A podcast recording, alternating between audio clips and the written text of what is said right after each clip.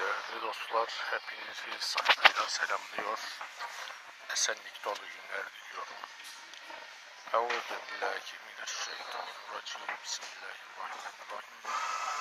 Rabbi şrah li sadri ve yessir li emri ve hlul ukdeten min lisani yefkahu kavli.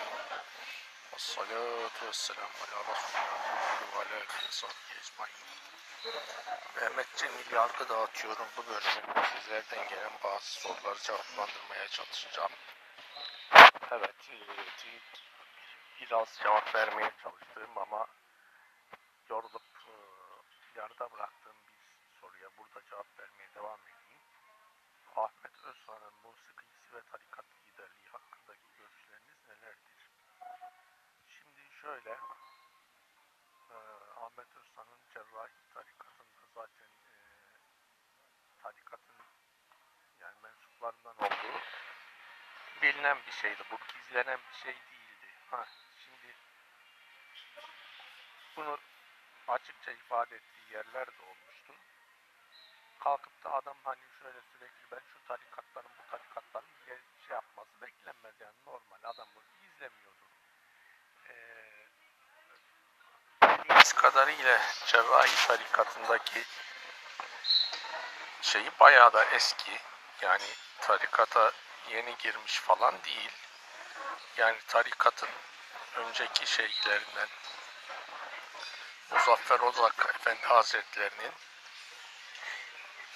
müritlerinden Muzaffer Ozak'tan sonra Saferdal Hazretleri şey oluyor. Onun da müritlerinden ve yakınlarda vefat eden Ömer Tuğrul İnançer'in de hem dostu hem müridiydi. Tarikatında önceden beri yani belki Safer Efendi zamanında belki daha öncesinden beri zakir başısıydı. Yani tarikatta e, bir rolü vardı zaten. Zakir başılık nedir? İşte o zikirlerde şeylerde o zikrin ilk sesi veren yönetim şey kişi. Ben de cerrahi tekkesine bazen giderdim imkan oldukça feyizleneyim diyerekten. Orada Ahmet Özhan görürdük. Yani orada e, zakirlerin başına geçerdi. Zikrin şeyini verirdi. ilahilere falan şeylere girişi yapardı. E, şimdi cerrahi tarikatı nedir? Cerrahi tarikatı, cerrahi tekkesi. Halvet iyiliğin bir kolu. Pir Nurettin Cerrahi Hazretleri ile işte başlamış bir kol halvetilik içinde. Halvetilik nasıl bir tarikat? Halvetilik e, Hor Horasani, Devrani, Alevi tarikatlardan yani e, Hazreti Ali Efendimiz'e kendisini dayandıran şimdi tarikatlar temelde iki silsileden gider. Bir, e, Hazreti Ali yoluyla Efendimiz'e gidenler vardır. İki, Hazreti Ebu Bekir Sıddık Efendimiz yoluyla Efendimiz'e gidenler vardır. Ee, yani bunların dışında hani başka böyle şeylerde olduğu söyleniyor ama yani temelde bu iki e, silsile üzerinden tarikatlar gelir ve bu tarikat silsilelerinin bir olayı daha şudur. Tarikat silsileleri Efendimiz Hazreti Ebu Bekir Selman-ı Farisi ve ondan sonra işte Hasan Basri, Bayezid-i Bistami gibi böyle gelir ya da Efendimiz Hazreti Ali Selman-ı Farisi yine o şekilde gelir. Yani yine Selman-ı Farisi Hazretlerinde de bu tarikat silsileleri birleşirler. Ee, Alevi dediğimiz Turuk-u Aliye'den yani Hazreti Ali Efendimiz'e nispet edilen tarikatlardan Orasani ve Devrani yani Türkler arasında şey yapmış ve devran olan yani dönerek cehri açıktan zikir yapan bir tarikat. Mesela bu tarz başka hangi tarikat var? En meşhur bildiğimiz mesela Kadirilik. Ee, şimdi mesela Nakşibendilikte ekseriyet itibariyle zikirler hafi zikir yani sessiz zikir hatmi hacegan diyoruz ya oturup sessiz la ilahe illallah çekiyorlar falan.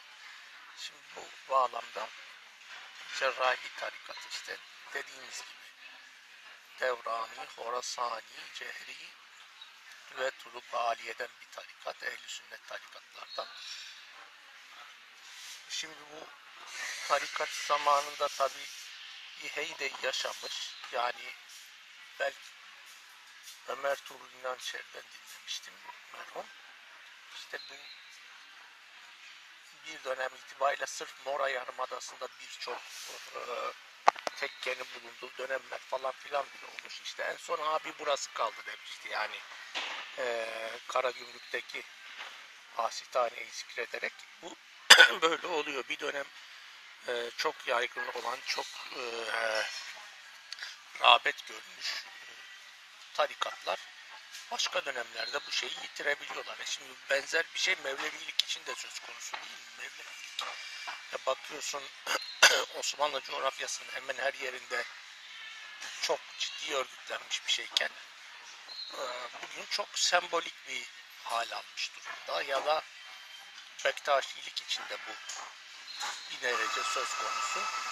Bazı tarikatlarda şeylere devam ediyor. Mesela Nakşibendilik için böyle diyemeyiz. Tabi eskisi kadar yoğundur değildir mevzu ayrı ama bakıyorsun şu an Nakşibendilerin çok ciddi yaygın bir şeyleri var. Örgütlenmeleri tabi Nakşibendilik deyince bir sürü ayrı kolay ayrılıyor içinde ama yani şey falan neyse falan filan. Şimdi bu cerrahi tarikatının bir olayı var. Şimdi bu tarikatlar böyle biraz meslek locaları gibi, gentleman's club gibi şey gibi bir şey ya. Cerrahi tarikatına da sanat ehli genelde devam etmiş. Yani onlara hitap eden bir tarikat. Şimdi bu bağlamda bakınca zaten o tekkenin de e, şeyi Türk tasavvuf musikisini ara, tan, tanıtma, yaşatma vakfı derneği öyle bir şey yani. Orada bir tabela var. E, gerçekten Türkiye'de Türk sanat, e, e, Türk tasavvuf musikisi ki Türk tasavvuf musikisi ne demek? Türk klasik müziğinin ya da daha geniş anlamda kullanırsak Türk sanat müziği dediğimiz şeyin e, dini içerikli e, eserler verilen alan yani şimdi Türk klasik müziği yani Türk tasavvuf müziği musikisi dediğimiz şey neticede. Şimdi bunu Türkiye'de en ileri seviyede temsil eden Türkiye'de bunun hani e, bu şekil e, en üst seviyede icra edildiği, şey yapıldığı yer cerrahi tekkesi. Yani şimdi tabi bakıyorsun nereler vardır Türkiye'de bunun merkezi. Mesela bir İTÜ konservatuarı var değil mi? Sonra neresi var? Ee, mesela Üsküdar Musiki Cemiyeti var falan. Şimdi bunların da neticede yine bir yerlerde gelip toplanıp ettiği bir yer olarak cerrahi tekkesi söz konusu. Yani bu tekkede her zaman böyle şey olmuş. Ha Ahmet Özhan zaten tekkenin zakir başısıydı. Şimdi yani tekkede bu hanendeleri şey zikreden o zakirlerin başında ses veren şey yapan. Bu şimdi nasıl? Bu uygun bir rol müydü? Evet bence yani benim şeyimde çok şey. Niye? Türkiye'de Türk sanat musikisi, Türk tasavvuf musikisi ya da Türk klasik musikisi dediğimiz müzik alanlarında ya da Türk popüler müziğinde şimdi en öne çıkabilen isimler yani şimdi kimlerdir? Türk sanat müziği dediğimiz alanda en öne çıkan isim Ahmet Özsan'dır. Şimdi nasıl Ahmet Özsan'dır? Şimdi tabii bir Zeki Mürenler falanlar var ama şimdi Zeki Müren Türk sanat müziğinin genelde yani sadece bu sanat müziği dediğimiz sahada yani tasavvuf musikisinde çok eserler vermemiş, klasik musiki alanında da çok eserler vermemiş, çok şey seslendirmemiş.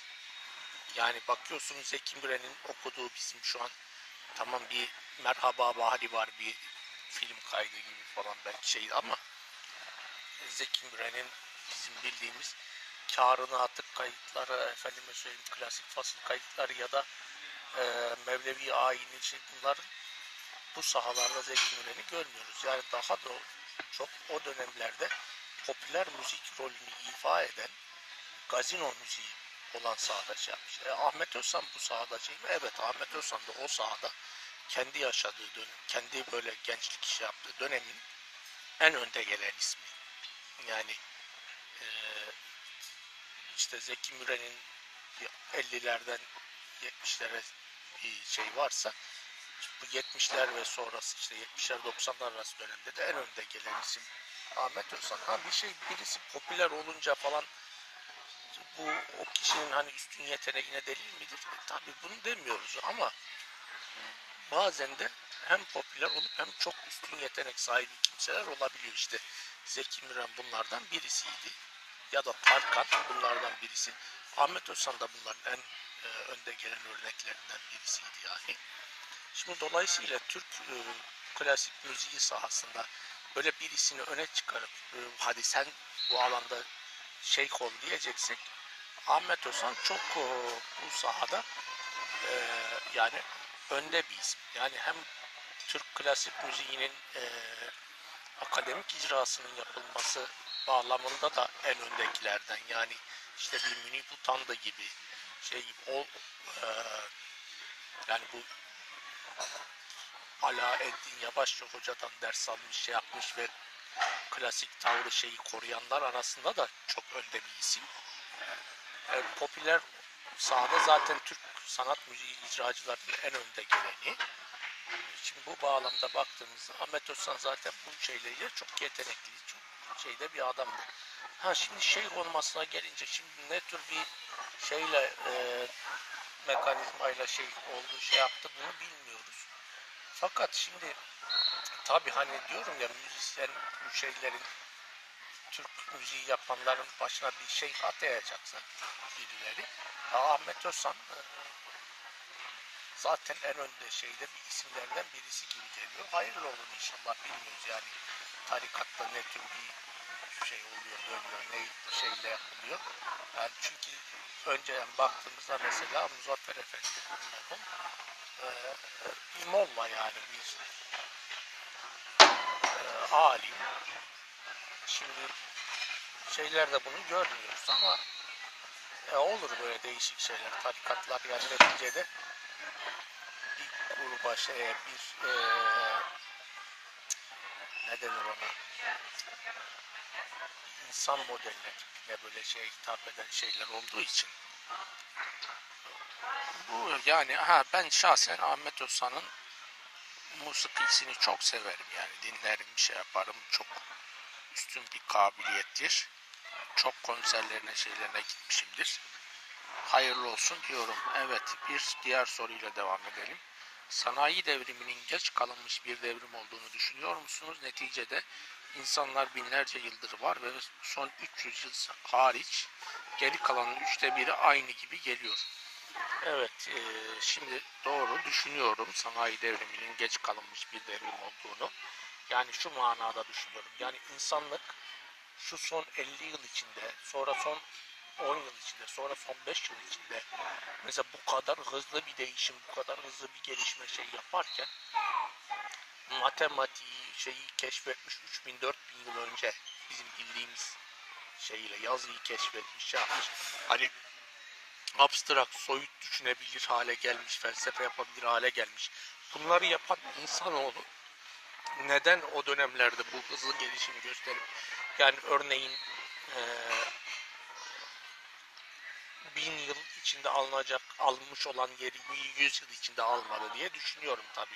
Yani düşün tabii ki e, bu teknoloji ilerledikçe geliştirmek daha da kolaylaşıyor. Yani e, çünkü elindeki imkan olanak artmış oluyor teknik imkanlar. Yani örneğin şöyle düşünün. İlk kez bir çekiç yapacağız. İlk kez bir çekiç yapmak için bizim demiri bulmamız lazım ya çeliği bulmamız, bir şey bulmamız lazım, bakırı bulmamız lazım. E, bakır, çelik, demir bunlar ne bir şekilde bulunuyor? Yani çözülmüş halde bulunuyordular. E şimdi bizim bunu yüksek ısıda eritip ondan sonra bunu bir şeylerle dövmemiz var. Bunu ilk kez yapmak zor. Niye? E bir üzerinde döveceğimiz örsümüz yok. Bunu bu şekilde ısıtıp şey yapabileceğimiz bir tane ocağımız yok.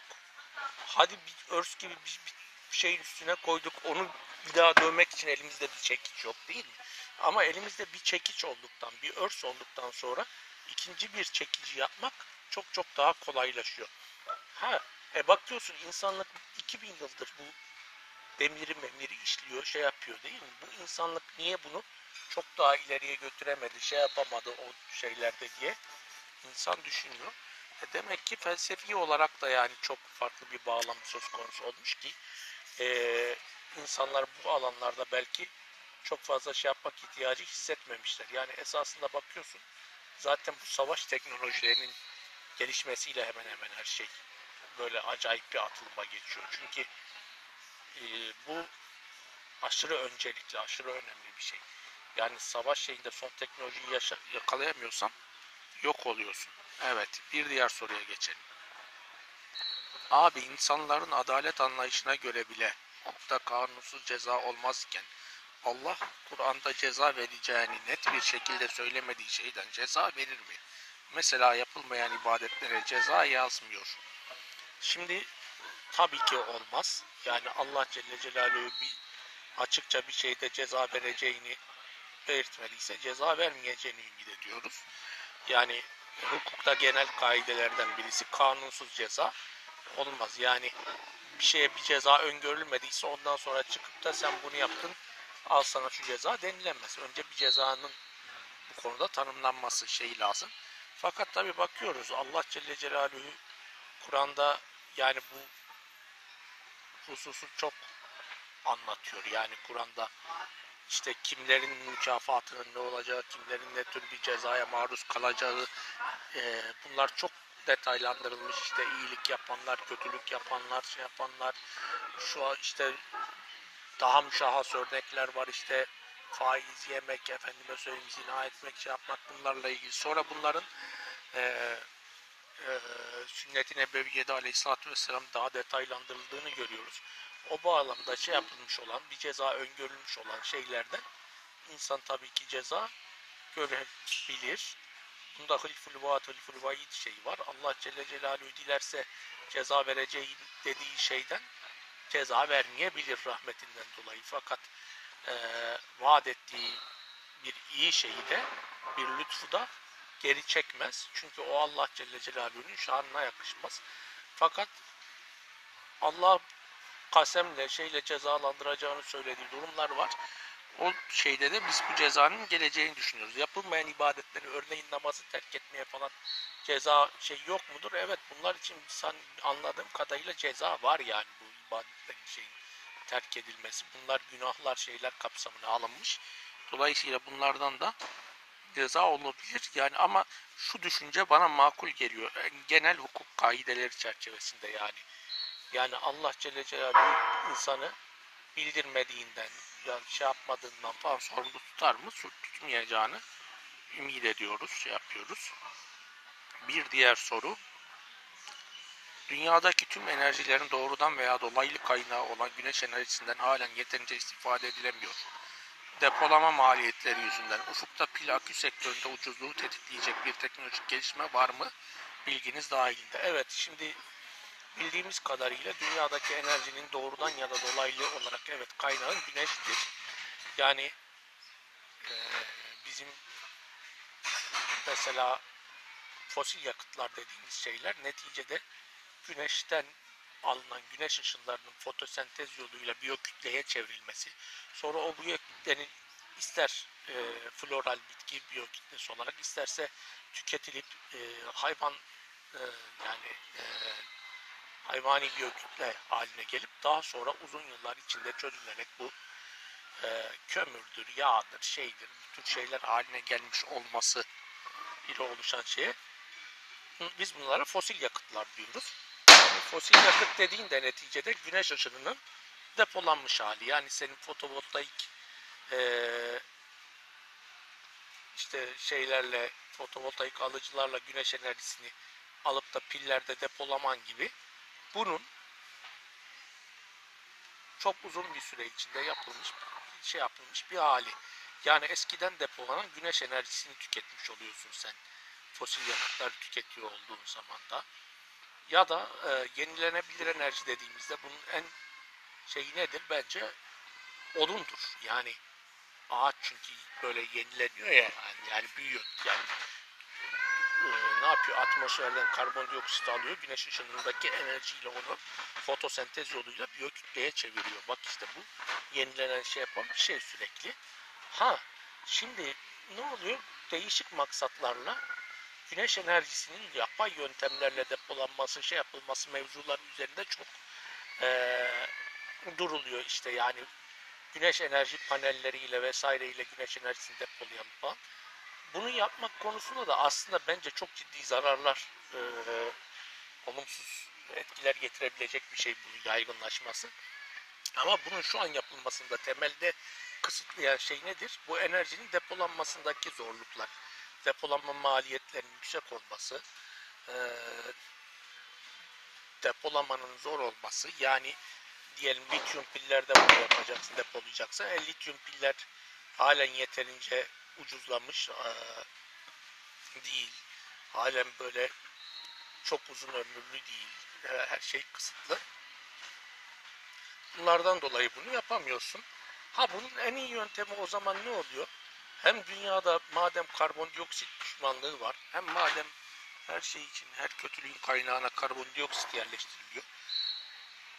Yer kürenin atmosferindeki bu karbondioksiti çekecek eee, ve yandığında da ancak o çektiği karbondioksiti geri verecek. Dolayısıyla genel olarak sera etkisi eğer karbondioksit kaynaklıysa ki bu da çok eee netameli bir konu. Karbondioksitin burada günah keçisi ilan edildiği kanaatini besleyen çok fazla veri var elimizde. O zaman nedir? Bunu bu yönde yapmaktır. Yani biyokütleye çevirmek yoluyla yapmaktır. Yani güneş enerjisini iyi biçimde böyle alıp soğurup bunu şeye çevirecek etkili, verimli bitkilerin yetiştirilmesi suretiyle bunu yapmak olacaktır. Yani bu nedir? Bir tarlaya güneş ışın panelleri koymak yerine o tarlaya bir şey ekmektir. Yani nedir? Mesela sen o tarlaya buğday pancar ekersin. Zaten pancar ekersin. Pancar yaprakları fotosentez edip toplar. O pancar köklerinde sana şeker olarak onu enerji halinde verir. Sen sonra bunu ister e, fermente edersin alkol malkol olarak sıvı yakıt olarak kullanırsın. İster farklı suretlerde enerji şeyi kullanırsın. Yersin insanın enerjisi olarak, hayvan enerjisi olarak kullanırsın falan. Yani bence bu konuda temel yapılması gereken şey budur.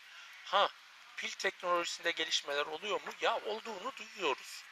Yani mesela lityum e, fosfat pillerin, lityum ferrofosfat pilleri falan çıktı şey yaptı.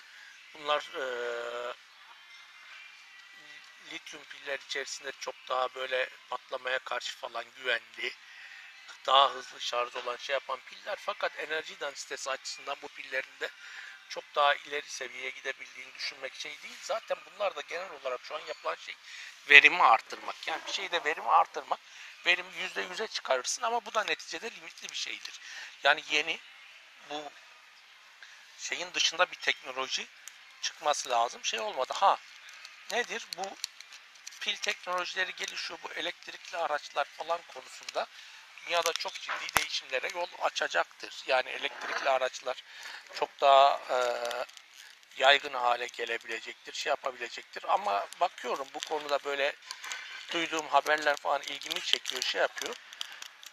Genelde e, biraz boş haberler çıkıyor. Yani örneğin işte 5000 yıl boyunca içindeki enerjiyi depolayan pil bu üretildi diyor. Habere giriyoruz. Sonra işte ilgili kaynaklara falan bakıyoruz, ediyoruz. Doğru bir şey üretmişler fakat 5000 yıllık sürede verdiği bu şey yaptığı enerji çok çok küçük bir gerilim. Yani 0.001 volt. Yani alıp da kolundaki saati bile e, şey yapamayacağın derecede düşük bir enerjiyi depolamış. Yani hmm, şey sahasında, kullanım sahasında şey yok. Aha, ama büyük ihtimal yani bu bağlamda çok ileri böyle şeye e, hızlı ve e, yüksek yoğunlukta enerjiyi depolamaya e, kabiliyeti olan teknolojiler geliştirilebilir, çalışılıyordur. Ama şu an henüz duyduğumuz böyle çok çok yani eldeki mevcut teknolojilerden ki eldekilerin en ilerisi şu an lityum iyon teknolojileri işte. Daha ileri bir şeyin henüz geliştirildiğini duymadık. Ha var hepsinden daha ileri, daha uzun ömürlü şey olarak e, enerjiyi, güneş enerjisini yani depolamak istediğimizde kullanılabilecek uzun süreli depolayacaksak bu da ağaçtır, odundur, ottur, samandır böyle şeylerdir. Yani kalkıp da çöllere güneş paneli yerine çöllerde bunları yetiştirmeye falan bakmanız lazım diyoruz. Evet efendim e, bu sorulara bu şekilde cevap vermeye çalıştık. Hepinize saygıyla selam diyor. Esenlik dolu günler diliyorum. Esen kalınız efendim.